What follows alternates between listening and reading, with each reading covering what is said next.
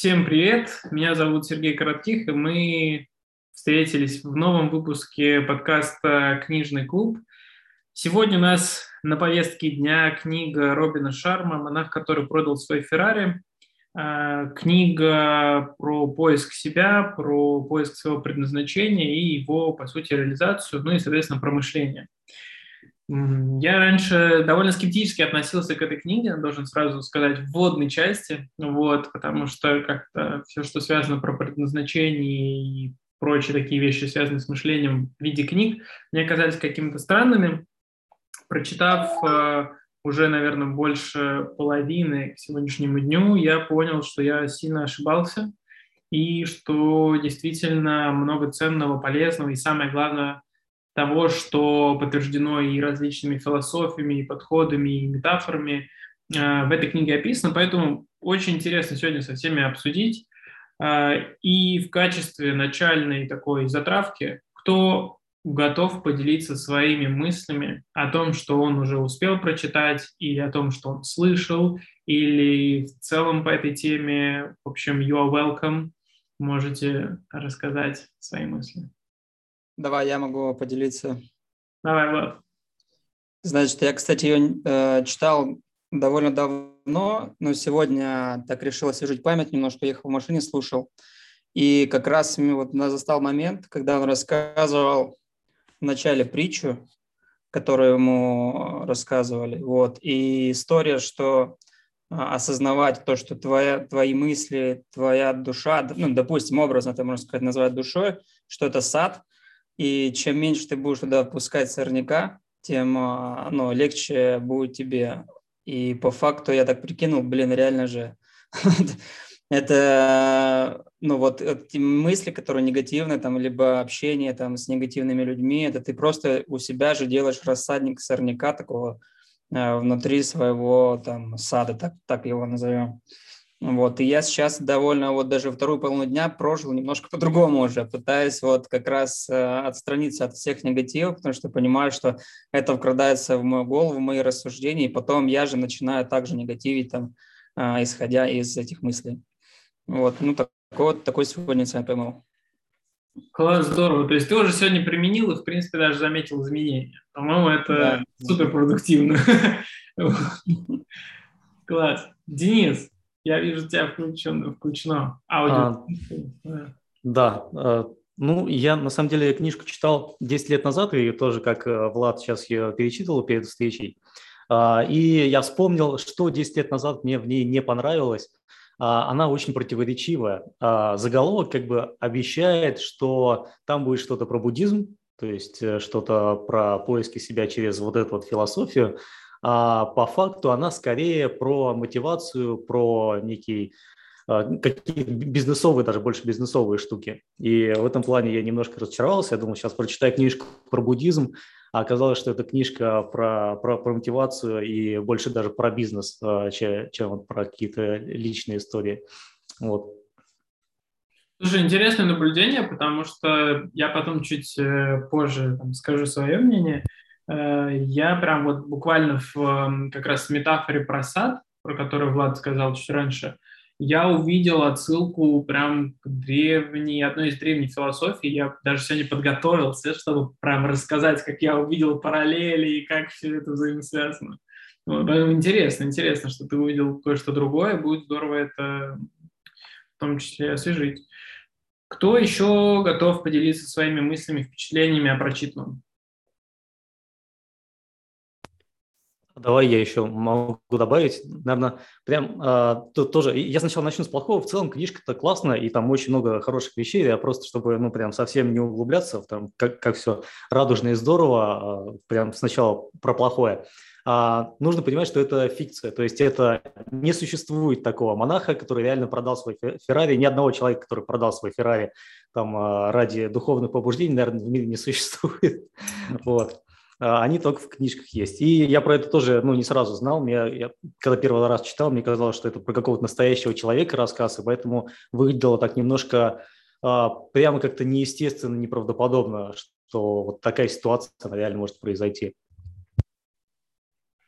Да, я на самом деле тоже думал, что здесь какая-то более автобиографичная будет история. Как я понял, она не столь автобиографичная, она немного выдумана, хотя, может быть, на каких-то там условно похожих э, сценариях э, сделано. Э, если кто-то еще хочет сказать, то можете сказать, а если не очень хотите, то я чуть-чуть своего мнения поделюсь.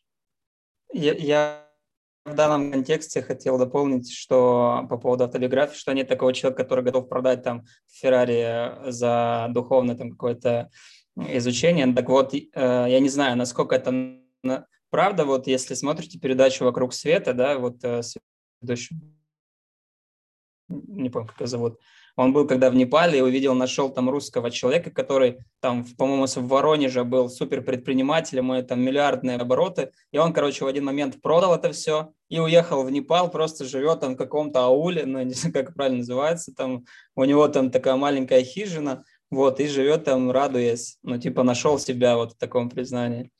Поэтому, не знаю, может, даже есть.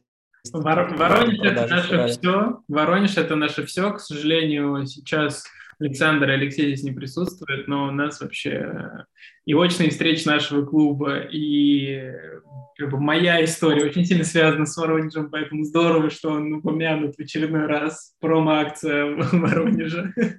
Вот.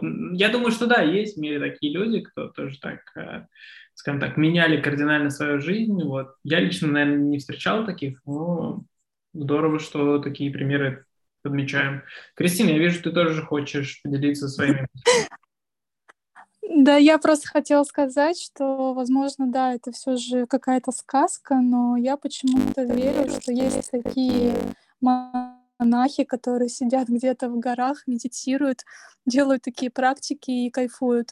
Мне больше интересно послушать а, людей, у которых, возможно, был опыт в таких практиках по типу там писать аффирмации, медитации, помогают ли они в жизни, как они меняют сознание, послушать других людей, если есть тут такие.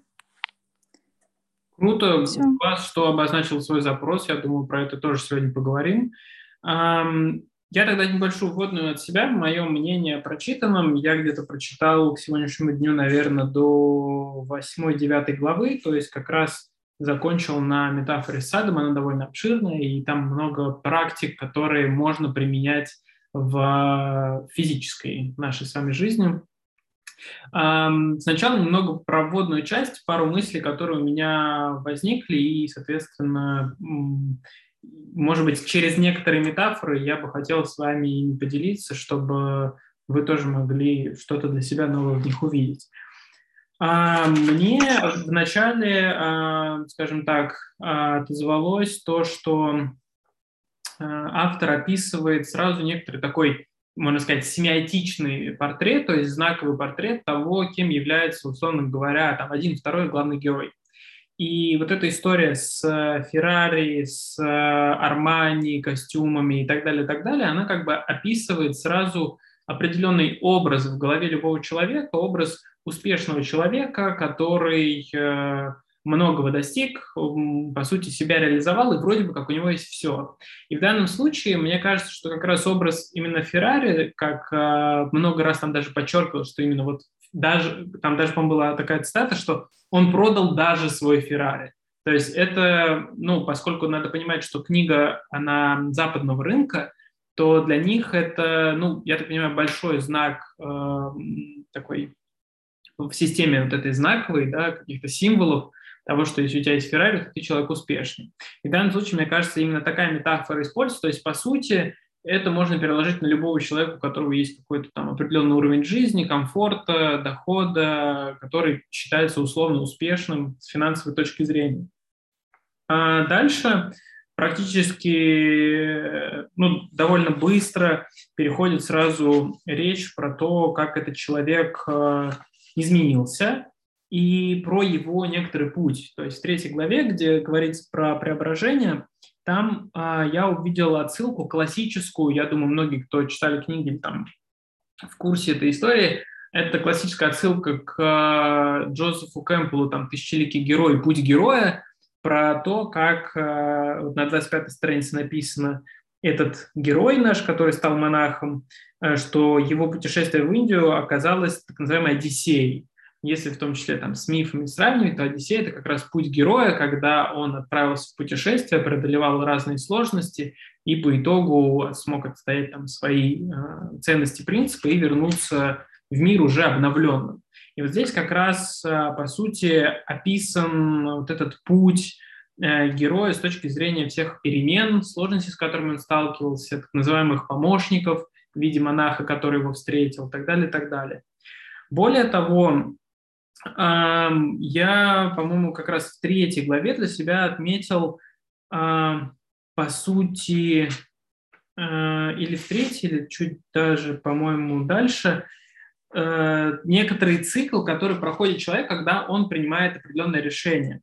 То есть там говорилось, да, вот на тридцать второй - тридцать третьей странице описано очень четко, как менялось эмоциональное состояние главного героя, когда он проходил путь вот этого нового становления. То есть до этого у него была привычная жизнь, он пошел в это путешествие, в горы, и там вот пишется, что его душа ликовала от радости и свободы. Именно здесь, на вершине мира, Джулиан наконец-то начал освобождаться из кокона обыденности и прикоснулся к тайне. То есть это был первый момент, когда он ощутил, что вау, все мои прошлые оковы сброшены, я никому ничего не должен, и как бы весь мир от меня отстал, и вот я свободен. И, в принципе, так часто бывает, например, у людей, которые там, из корпоративной культуры уходят, они часто испытывают, что там первые дни типа «Вау, класс, все, я свободен, меня никто не держит, я теперь сейчас буду тут горы сворачивать». Дальше а на тридцать третьей странице как раз говорится, что Джулиан поднялся к самым вершинам, где уже нельзя было встретить ни деревни, ни человека. Им овладело беспокойство. То есть это вот следующий цикл, что любого человека, когда он поднялся, он уже ну, как бы чуть-чуть привык к этой новой обстановке, у него начинает беспокойство, а что дальше? И вроде как и интерес есть к миру, и с другой стороны переживания, а какие шаги делать дальше, что меня приведет к успеху. И дальше говорится, что у него не было ни проводника, ни карты, но при этом он взбирался все выше и выше, ведомый ясным и сильным предчувствием. Он повиновался своему внутреннему компасу. То есть это как раз про то, когда человек начинает доверять себе и даже в полной неизвестности старается пройти к, ну, к той цели, которую для себя обозначил. Поэтому очень важно, говорят, в жизни иметь цель, которая тебя ведет вне зависимости от каких-либо внешних обстоятельств. Дальше также говорится, что его одолели еще больше сомнений, чем он ближе приближался к той точке. И самое главное,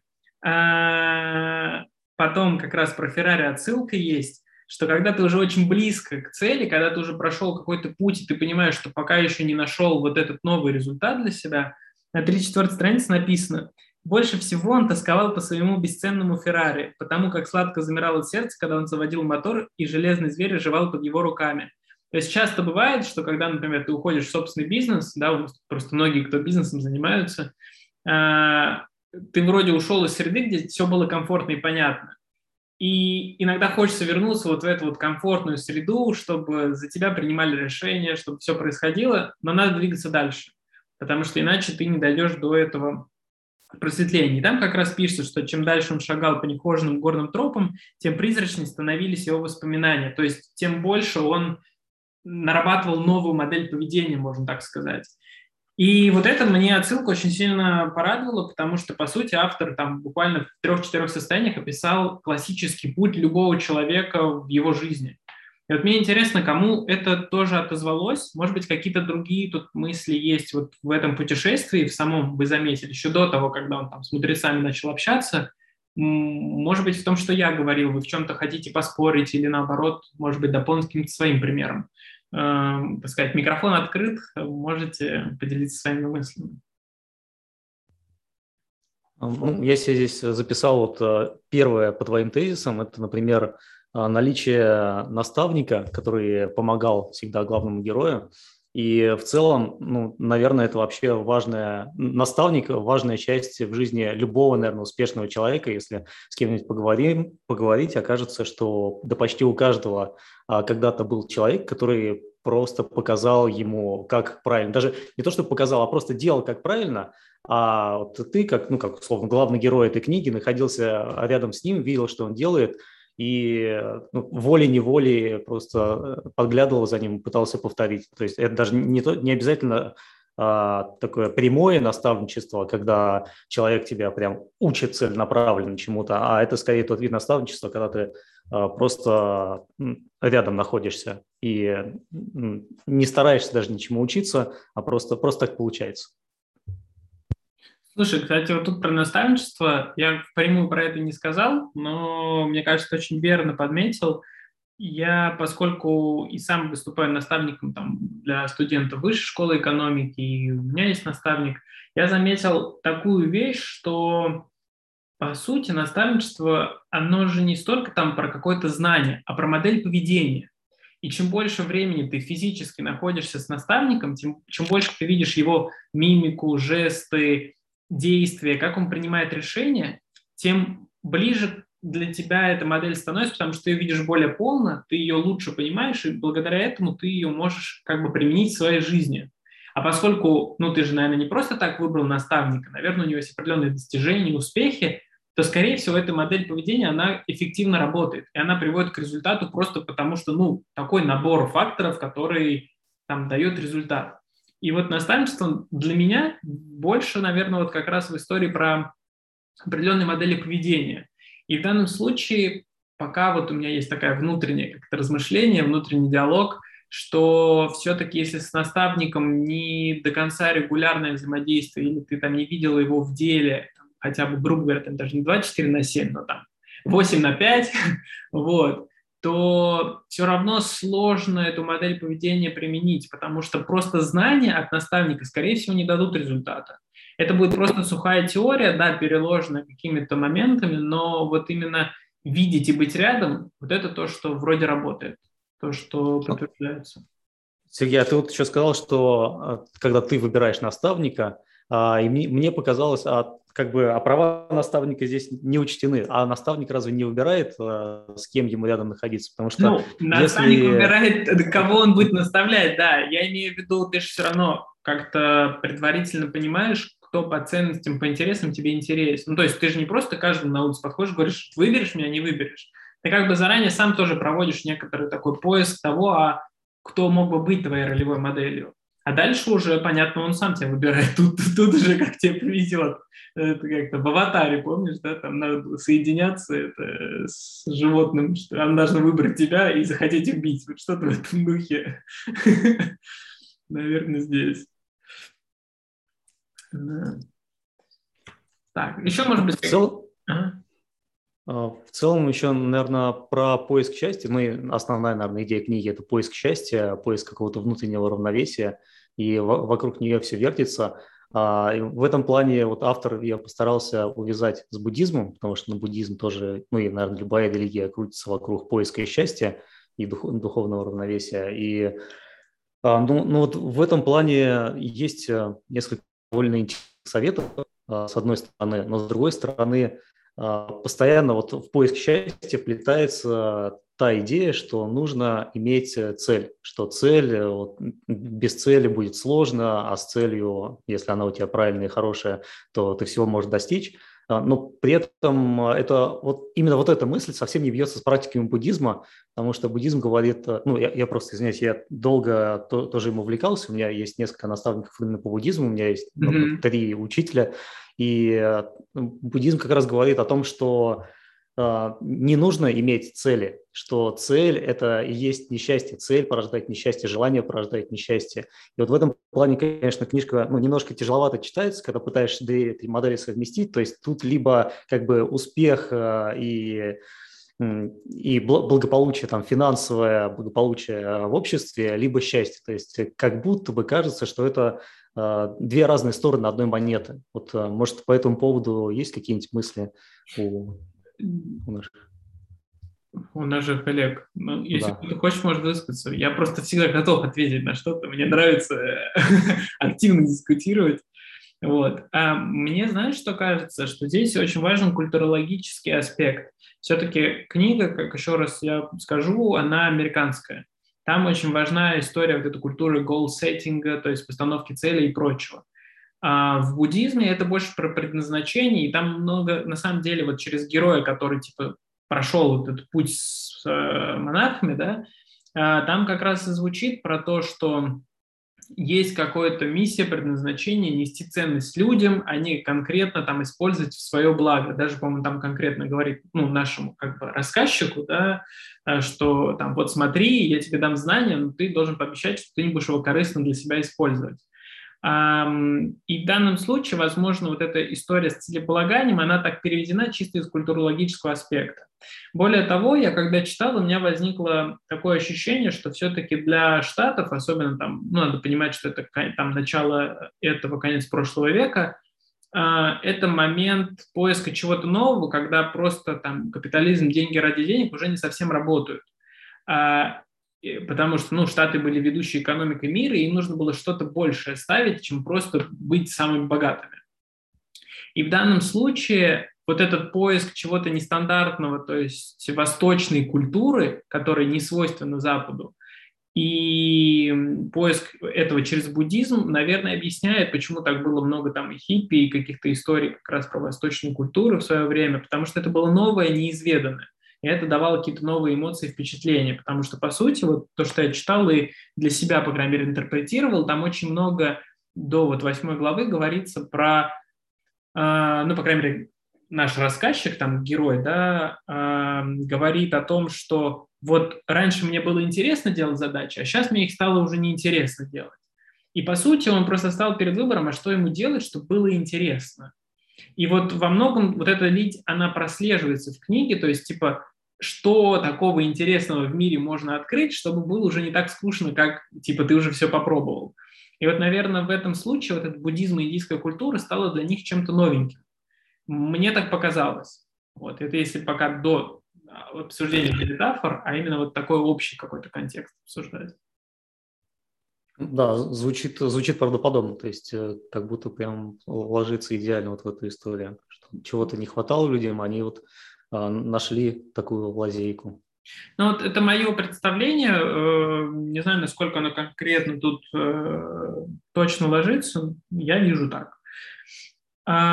Если тогда дальше переходить, я бы... перешел к чему? Ну, там есть определенное описание того, как жили монахи, что это определенный рай и прочее. Я думаю, что это специально метафорично тоже сделано, как некоторая картинка, что сказать людям, смотрите, можно жить вот так вот, мир, мило и прекрасно. А дальше как раз, в, по-моему, с пятой главы начинаются практики. И я прям сразу это, э, раскрою карты. Я до недавнего времени довольно... усиленно увлекался, да и, в принципе, сейчас разделяю многие положения философии стоицизма. Это такая древнеримская, греческая философия, если так говорить, да, выдающиеся там мыслители, это Сенека, Эпиктет, Марк Аврелий. Марк Аврелий был римским императором и так далее. Вот. И всем рекомендую, кстати, школу стоицизма, которую там в свое время помогал развивать. У них тоже есть свои там подкасты, выпуски и прочее. Кому интересно, потом поделюсь отдельно или можете в чатике там написать, спросить. И то, что я прочитал вот с пятой по восьмую главу, это прям очень сильно отозвалось у меня одним из основных критериев, ну не критериев, а положений стоицизма.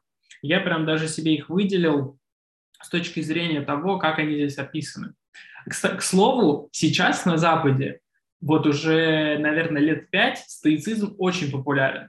И стоицизм сейчас постепенно возвращает свою популярность, ну, как бы наращивает популярность на российском рынке, потому что на Западе про него уже много говорят, есть много книг там известных, исследователей и просто таких популярных. И сейчас это в России волна запускается по чуть-чуть. Она так как бы запустилась, чуть спала и запускается заново. Вот, поэтому, опять же, это про поиск нового. Люди постоянно что-то хотят новое, что еще не было в тренде и так далее. Так вот, на сорок седьмой странице, например, написано, что он с удивлением узнал, что эти практики ныне известны лишь посвященным, когда-то были доступны каждому. Основой же всего являются два качества, без которых существование человека никогда не придет к гармонии. Первое – умение владеть своими чувствами. Второе – ответственность за свои поступки и решения. Это вот первый тезис, который я бы прям четко хотел выделить здесь. То есть первое – это уметь владеть чувствами, второе – нести ответственность за свои поступки и решения. Это прям очень близко к стоицизму, где тоже говорится про то, что есть факты мира, а есть наше отношение к этим фактам. То есть факт, он не позитивен, не негативен, он просто нейтрален. Есть наше отношение. Это как раз управление чувствами в определенной степени. И там дальше более подробно про это в этой книге написано. И ответственность за свои поступки – это тоже история про стоицизм, что все, что в нашей власти, то есть есть то, что в нашей власти, есть то, что не в нашей власти, и все, что в нашей власти, на что мы можем физически повлиять, мы как бы за это полностью несем ответственность и должны делать на максимум. Более того, дальше как раз про это написано, но я думаю, к этому чуть-чуть попозже перейдем. Что важно? Я еще заметил, что здесь указаны определенные сроки, в которые как бы обозначается, что будут происходить изменения. Автор указывает, что там основные изменения типа в течение месяца могут происходить. И опять же, здесь, мне кажется, это определенно культурологический аспект э, Америки, потому что я видел много выступлений известных таких там мотивационных и не только спикеров, которые как раз и завели историю про то, что привычка – это двадцать один день, тут тоже про три недели написано, что типа за месяц вы выработаете новую привычку. Не знаю, насколько это конкретно работает. Я пробовал, я не скажу, что у меня какая-то привычка ровно за двадцать один день прорабатывалась. При этом вот этот быстрый срок, быстрая победа для американской культуры, видимо, важна. Из того, что я знаю там, про как раз древнегреческие, древнеримские практики, что типа там путь мастера – это вот это десять тысяч часов именно работы над собой. Я больше к этому склоняюсь, что все-таки процесс саморазвития он более длительный, более фундаментальный. Но, опять же, у каждого есть свое видение, можно здесь поспорить. Что в этом вы, может быть, услышали? Может быть, какие-то здесь еще есть комментарии, мысли, идеи на этот счет? Вот по поводу стоицизма могу сказать, что ну, там на самом деле одну и ту же мысль можно выразить э, в разных... Э, Ну, вот, э, мне в свое время очень подошла форма, да и сейчас на самом деле подходит, что ты не можешь контролировать э, других людей, ты не можешь контролировать э, там, вообще практически все, что происходит вокруг себя, но ты можешь контролировать свое к этому отношение. И вот э, то, как ты к этому относишься, это полностью и являешься ты. То есть если ты злишься, то это ты решил разозлиться. Если ты э, себя плохо ведешь с каким-то другим человеком или даже с не человеком, с, кем, с каким-нибудь существом, э, то это тоже... Э, Ты, ты несешь за это полную ответственность, и вот получается, что ты не можешь сказать, как бы оправдать себя, оправдать свое там не, нехорошее поведение тем, что там я был под аффектом, на меня кто-то повлиял, потому что вот как раз за все отвечаешь ты. Это, наверное, одна также из основных идей стоицизма и большинства книг по саморазвитию, и, и то, что объединяет их с идеями буддизма. В целом это все вот как бы стоит на, на той платформе, что э, ты отвечаешь за собственные мысли, за собственные ощущения.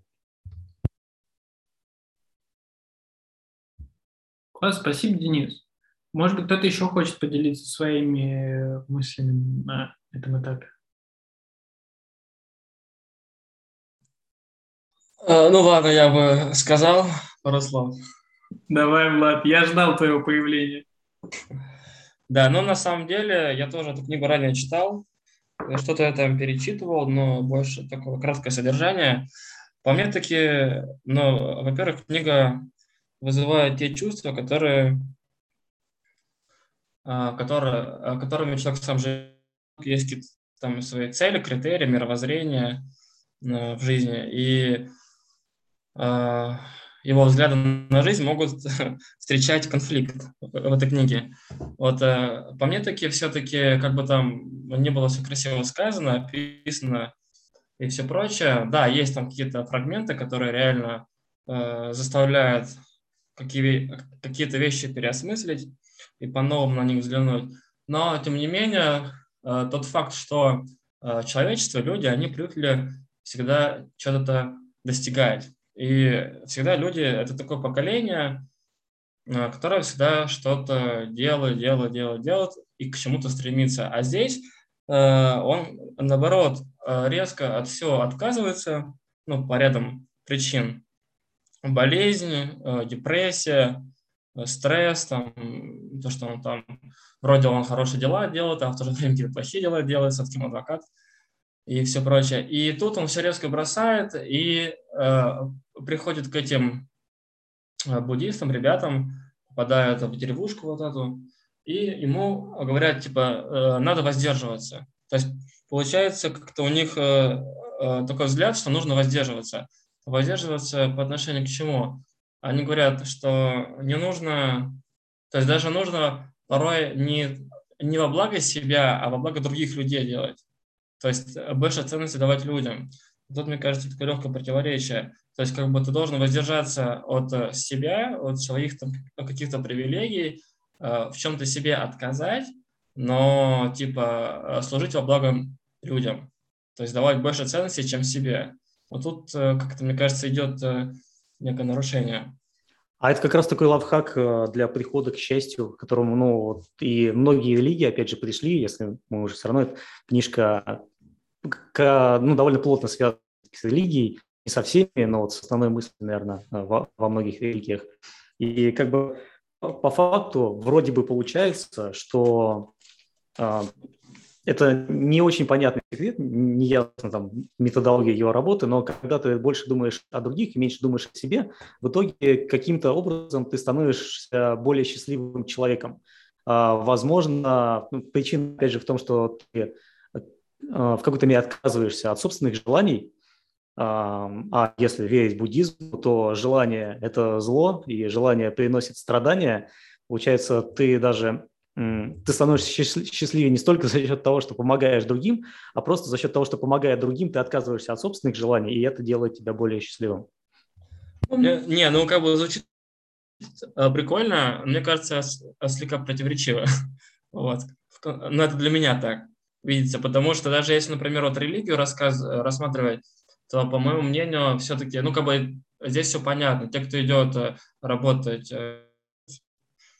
то, естественно, их цель – это, это служение Богу и служение людям. То есть все, их цель понятна, они отдают полностью всего себя как бы Богу и людям. То есть все, они вот там молятся, поют, читают и так далее.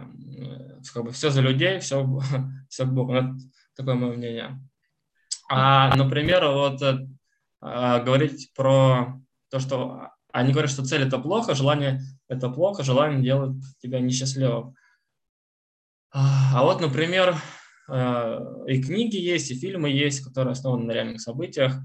Например, вот фильм так называется «По половому признаку». Я не помню год, дату, но суть такова, что раньше женщины не имели права голосовать, не имели права учиться в каких-то так высших заведениях, не имели права стать юристами, адвокатами, ну, ущемляли их женские права, то есть, ну, как бы присягали на их личность как, как женщину. И опять-таки же всегда была борьба, вот, как бы стремление, цель, жажда, желание все изменить и примкнуть к равноправию. Не просто к мужчинам, а ну, к миру, чтобы их тоже замечали.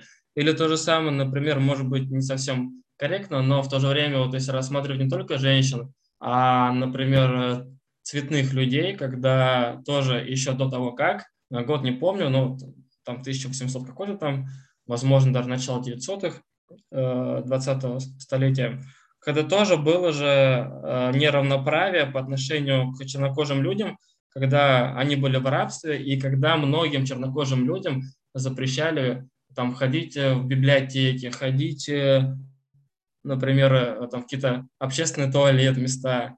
И все это их ограничивало. И опять-таки же, возвращаясь к их желанию, к их жажде, у них была цель освободиться, стать свободными, и они через войны, да, возможно, они там чем-то жертвовали, конечно же, страдали, но тем не менее через жертвы, через страдания, чтобы достичь свободы, достичь независимости, чтобы их дети были рождены свободными, а не при его там, там хозяеве, на котором они там работали, грядки пололи. и были полностью вообще э, под властью этого хозяина, они за это сражались, за это бились, и, и, и по итогу они ну, реально сильно страдали, но все равно, как говорится, там, через, э, типа, дорога, вымощенная адом, или как там, страданиями, она приводила их э, к, ну, к большему удовлетворению, чем ежели они бы э, ну, помыкали бы с собой. Тут, знаешь, я бы так сказал, э, да, Денис, у тебя микрофон выключен. Я бы так сказал, что э, поскольку мы оперируем небольшим количеством слов, то очень сложно э, четко донести мысль, в том числе автору. Из того, что я и там в стоицизме наблюдал, и в целом какие-то размышления, например, в стоицизме там говорится про э, то, что страсти, они... ну, как бы пагубны для человека. При этом страсть или, условно, желание, про то, что мы сейчас говорим, да, это как бы чрезмерная м- какая-то степень обычного действия. То есть, ну, грубо говоря, зарабатывать деньги – это нормально. Когда ты начинаешь, грубо говоря, их зарабатывать не из того, чтобы как-то, ну, ими воспользоваться с точки зрения, там, филантропии, да, там, развивать мир вокруг себя, или еще чего-то, а просто чтобы складировать их, не знаю, там у себя дома или там прожигать, или еще что-то делать, то есть не нести через них пользу, это становится уже некоторой страстью. А, то есть какая-то чрезмерная мера. И поэтому очень важно, на мой взгляд, все равно не, ну, как бы сохранять баланс, то есть делать то, что действительно нужно и полезно, и в то же время отслеживать, когда ты, это уже начинается такой как бы перебор. Как это в экономике есть э, такая история с э, э, полезностью. И там вот есть история с тем, что если ты съел один банан, он тебе принес там, условно говоря, десять единиц полезности. Съел второй банан, он тебе там уже семь единиц полезности съел. Съел третий банан, он уже пять единиц полезности. А когда уже сотый, то там уже как бы полезность ноль, ноль, ноль, ноль, ноль, ноль, один, потому что ты уже перенасытился. Мне кажется, здесь про это, то есть находить какой-то оптимум и быть в таком состоянии. Более того, кстати, я не знаю, почему вы так на слово «желание» и прочее взъелись, потому что я лично не прочитал, то есть в моем э, сознании не отложилось про какие-то запреты. Вот честно. Вот я читал, я каких-то запретов там не видел. Ну, то есть там есть, да, что как бы отфильтруй все лишнее, что тебе навязано, скажем так, там, условно говоря, социумом, и сконцентрируйся на том, что для тебя важно. И благодаря этому, то, что Влад в самом начале говорил, там, как бы убери сорняки из своего сада, да, то есть из своего мышления, и живи тем, что для тебя конкретно важно. Мне это так услышалось. Я прям даже удивлен, что какие-то там запреты и прочие вещи увидели, но мне интересно послушать, может быть, вы как-то еще дополнительно аргументируете. Что я тут отметил бы один момент, такое заключение, что ведь почему вот эта метафора, что он ушел из социальной жизни в какой-то там горы, далеко от людей, в какое-то райское место? Это потому что... ну, наверное, многие замечали, кто ездили в путешествие или еще куда-то, очень сложно поменять модель поведения в привычной тебе социальной среде, потому что каждый день ты встречаешь людей, которые тебе говорят там какие-то вещи, условные там установки, как это говорят, да, там в психологии, еще что-то. А когда ты уехал в другое место, где тебя никто не знает, где ты не обременен какими-то старыми связями, контактами и прочими, ты там легко можешь выработать новую модель поведения. Почему бывает, что типа ты уезжаешь на отдых и такой, о, я сейчас веду себе новый режим, там еще что-то. Ты такой классный, там неделю по-новому пожил, вернулся, и через неделю у тебя снова все как, как раньше. Потому что привычка не выработалась, не выработалось новое понимание и принципы жизни, и тебя очень легко обратно социальная вот эта жизнь для тебя уже привычная, как бы заново переформатировал, назовем это так. Я у себя заметил вот недавно, как раз локдаун был в... у нас в России, вот, просто у нас некоторые из-за рубежа, э, скажем так, участвуют. И, по сути, что это означает? Что все там фитнес-центры, какие-то магазины, кроме продуктовых и прочее, рестораны, все было закрыто. И я обратил внимание, что из-за того, что закрылись все эти места, э, возможности с кем-то встретиться там, на деловую встречу или еще какую-то, тоже сильно сократились. И когда идешь по улице, такой... вау, а мне, грубо говоря, сегодня там не нужно идти в ресторан, еще куда-то. И даже в какой-то момент пробежала мысль, а на что вообще условно там, ну, как бы использовать деньги в условиях, когда тебе не нужно ходить там на рестораны, какие-то встречи, что-то организовывать и так далее. Потому что, ну, по сути, там жилье, дома что-то покушать, ну и тем более одеваться не надо толком, получается, там, и в чем-то дома посидеть, все. То есть все экономические там какие-то процессы сильно сокращаются. И остается реально только там страсть и желание, там, не знаю, новую технику купить, еще что-то. Но если ты этой страсти не испытываешь, то ты такой, типа, э, а что дальше делать? Ну, как бы, а, куда это направить? И вот здесь встает вопрос, а что для тебя будет целью? Как ты эти ресурсы будешь использовать? А в обычной социальной жизни все так быстро крутится, так много разных установок, что ты как раз и, получается, разрываешься между всем этим. А как туда успеть и туда? Я хочу пойти на тусовку с вот этой компанией, а там для этого нужно, не знаю, депозит внести такой-то, там еще что-то. И ты из-за этого как раз вот как белка в колесе. И чтобы для тех, кто нас слушает и читает с нами книгу, было это на фактах понятно, на странице пятьдесят шесть есть цитата. «Ты до краев наполнен собственными установками и стереотипами. Если ты не освободишь чашу своего ума, то как сможешь усвоить что-то новое?»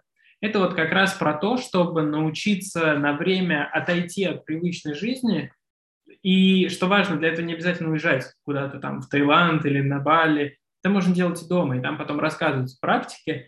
Но по сути важно вот эти увидеть установки, уметь их от, отключить и быть как-то в гармонии с собой.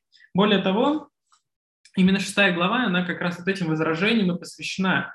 Потому что на пятьдесят четвёртой странице наш рассказчик говорит, что чем убежденнее он говорил, тем меньше я доверял его словам.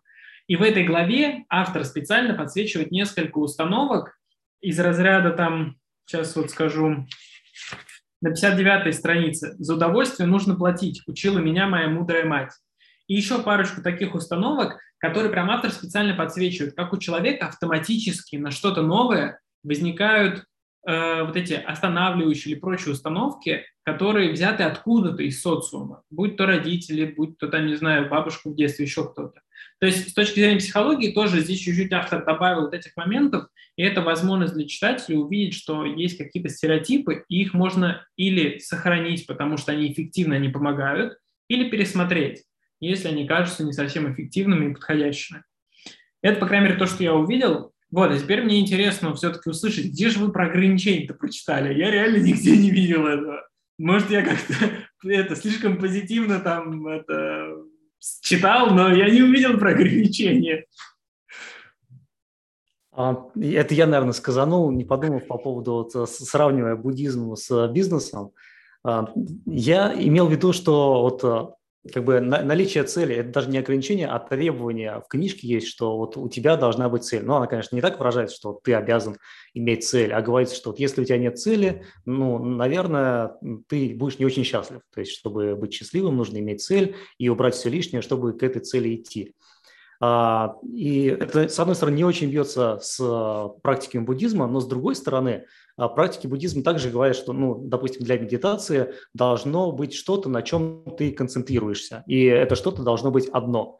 И смысл выбора вот этого одного, вот если конкретно про практикам буддизма, это оно такой двухступенчатый, двухступенчатый этап. На первой ступени ты отбрасываешь все, кроме своей цели, ну, потому что сложно отбросить все совсем, а оставить хотя бы что-то одно, оно немножко попроще. Но есть и следующий этап, на котором ты вот эту единственную свою цель тоже отбрасываешь, и у тебя остается ничего. Вот. Как бы в книжке мы как раз, ну, наверное, больше остановились на первом этапе, то есть когда нужно отбросить все и оставить только одно, вот, чем ты сейчас, на чем ты сейчас можешь концентрироваться.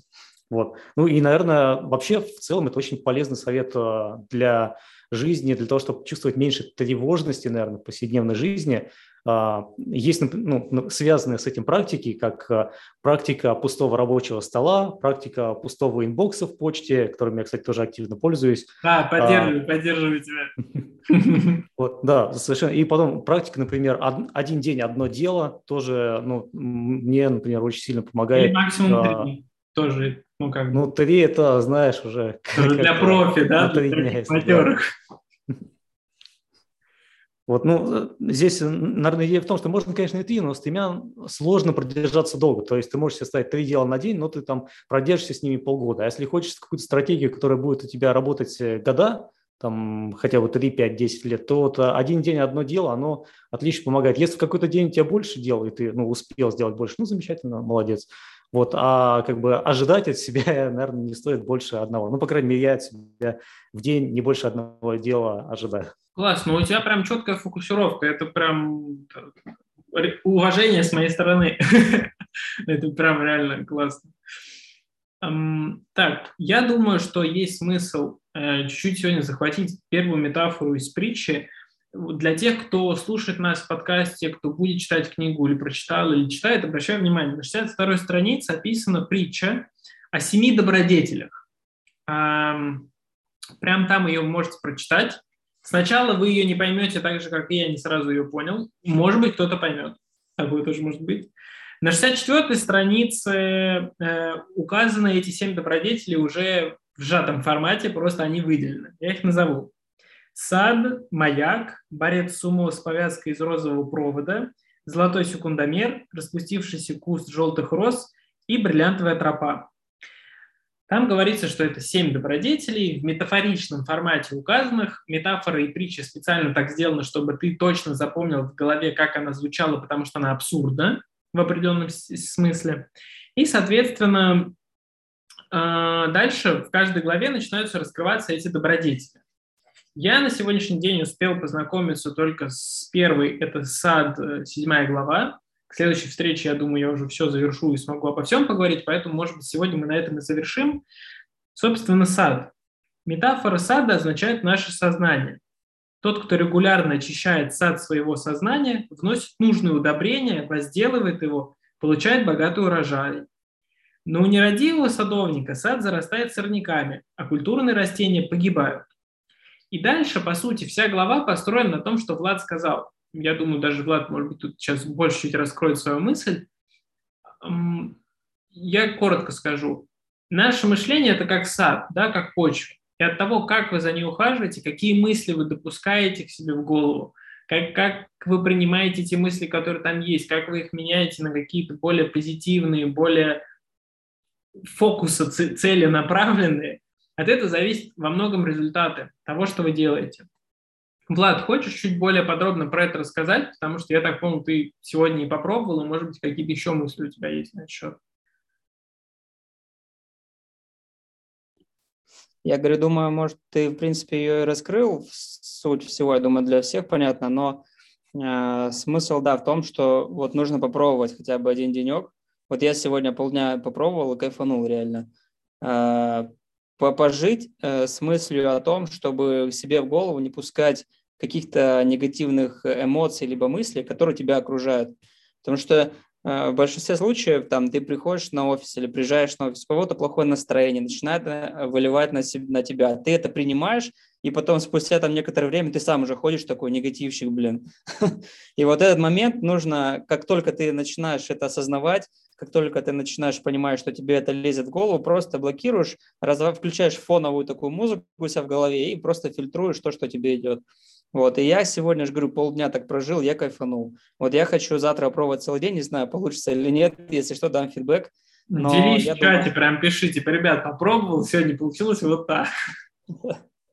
Я думаю, прям это инсайт, который я на самом деле... ну, блин, прям удивлен, потому что я в прошлый раз, когда ее читал, я даже этого момента не помню, но сейчас вот как-то по-другому уже осознал, ну, то есть некоторые мысли, и это круто.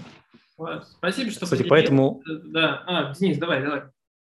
Поэтому важно книжки читать по нескольку раз, потому что как бы, оно наслаивается друг на друга, и ты можешь только раза с третьего понять, ну, какие вообще совершенно новые для себя мысли открыть, как будто бы просто заново прочел эту книгу. А еще лучше обсуждать в книжном клубе, который так и называется «Книжный клуб», и подкаст доступен на всех аудиоподкаст-площадках, а еще нам можно писать в Телеграм-чат, и можно еще с нами общаться и быть активным участником. Вот. Да. Короткая промо, как читать книжки. Да. Влад, ты что-то, по-моему, хотел сказать, я тебя перебил, да?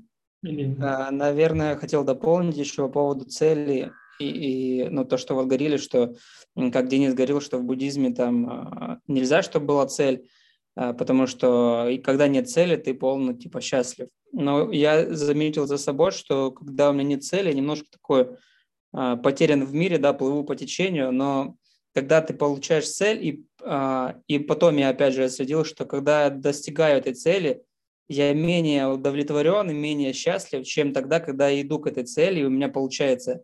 И вот, вот помню, как брал интервью, там один украинский бизнесмен, у него постоянно был вопрос, что важнее, путь или цель? Это Big Man, его канал вспомнил. И все там ну, по-разному отвечали, не было конкретного ответа, потому что для каждого это разное. Я вот все равно для себя замечаю, что у меня, я получаю, я постоянно в потоке, когда у меня есть какая-то конкретная цель, и вот сам путь доставляет поток, но с условием то, что я эту цель достигну. Вот тогда у меня прям я вообще в потоке. Я стараюсь всегда какую-то одну там цель на месяц ставить, хотя бы не крупную, но чтобы ее достигать, так скажем, поставить галочку и получить там дозу какого-то дофамина, да, или как гормона счастья, так скажем. Вот. Слушай, интересно, для каждого по-своему. У меня, например, подход того, что у меня есть ну, цель или миссия или предназначение, которое как бы находится за рамками пределов жизни. То есть как бы она настолько, ну, как такая, как полярная звезда, она немного, не немного, а в принципе недостижима в рамках моей жизни, но я знаю, что я туда двигаюсь, я закладываю фундамент там, для окружения, для людей, что они смогут туда продолжить путь и сделать что-то ценное для мира в целом. И меня это вдохновляет, потому что я знаю, что мне всегда есть куда двигаться. Вот. Может быть, это тоже какая-то особенность у каждого по-своему, кому-то нужны... Я не, исклю... кому-то... Извини, перебил. Я не исключаю... Э, то есть у меня тоже есть цель, которая там лежит за, за, моим, за моими рамками да, жизни, лет, потому что э, хочется оставить себя там в истории. Я имею в виду, что вот в моментах, там, когда... Даже просто ты день, я не могу прожить день, когда я не знаю, что мне нужно сделать. Допустим, выходной, когда такое полностью отключаешься, так, сегодня вообще ничего не буду делать, просто овощ.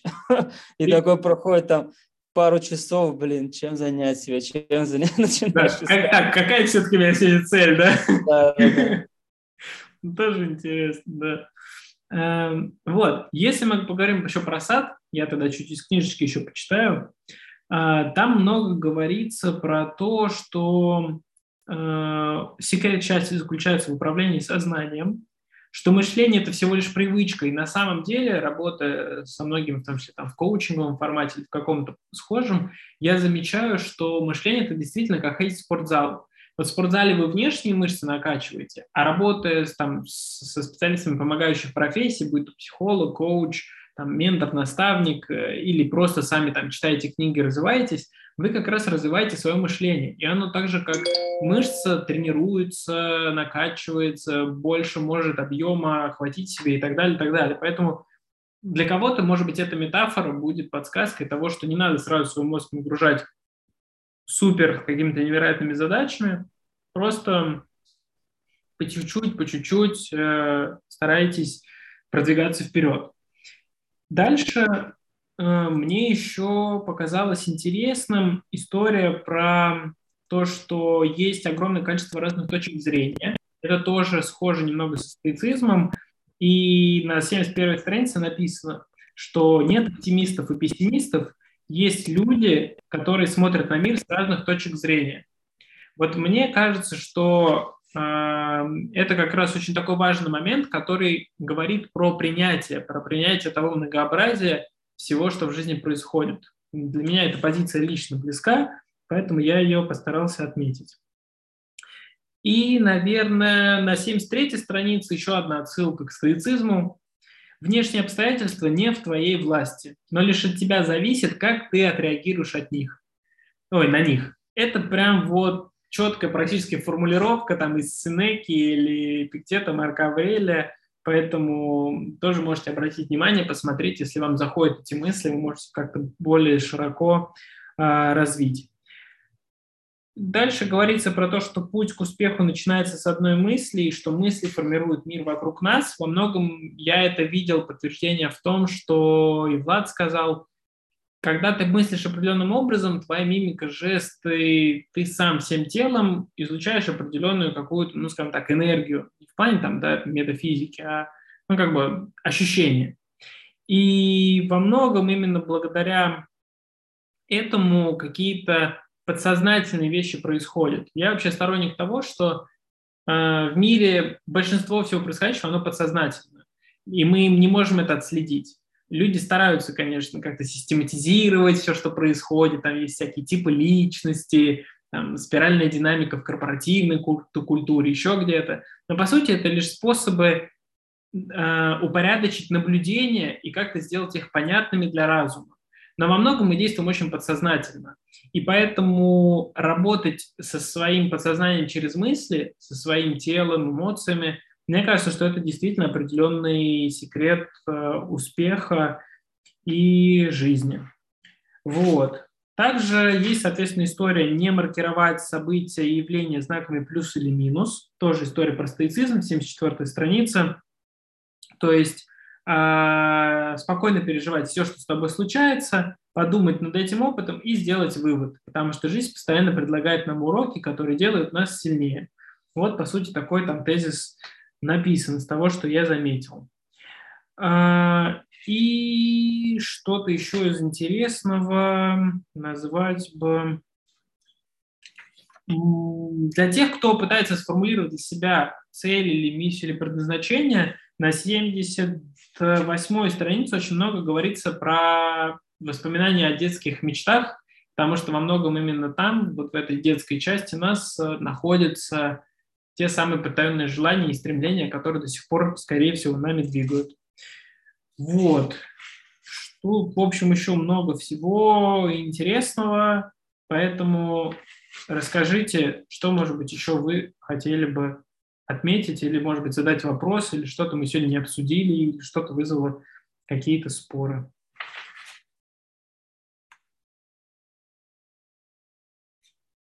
Только микрофончики включайте. Думаю, можешь попробовать наметить какие-нибудь точки для, следующ... для следующих встреч. Например, поиск счастья. Возможно, у кого-нибудь найдутся рецепты быстрого счастья. Ну, не, не в таблетированной форме, а в какой-нибудь более метафорической, возможно.